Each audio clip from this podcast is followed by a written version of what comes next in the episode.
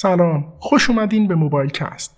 پادکستی درباره دستگاه های موبایل تکنولوژی های برپایه موبایل و تاثیراتشون روی زندگیامون پادکستی کوتاه و ساده به سادگی نوکیا 1120 توی هر قسمت از این پادکست قرار درباره یه گوشی نوستالژیک یه تکنولوژی خیلی ساده یا خیلی بزرگ و اگه خبر خیلی جذابی وجود داشته باشه درباره اون خبر با هم دیگه صحبت کنیم.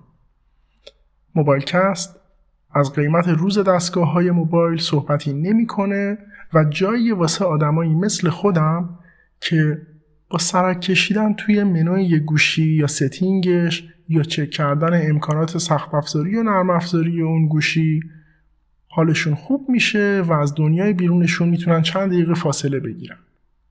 این اپیزود version beta ی این پادکسته.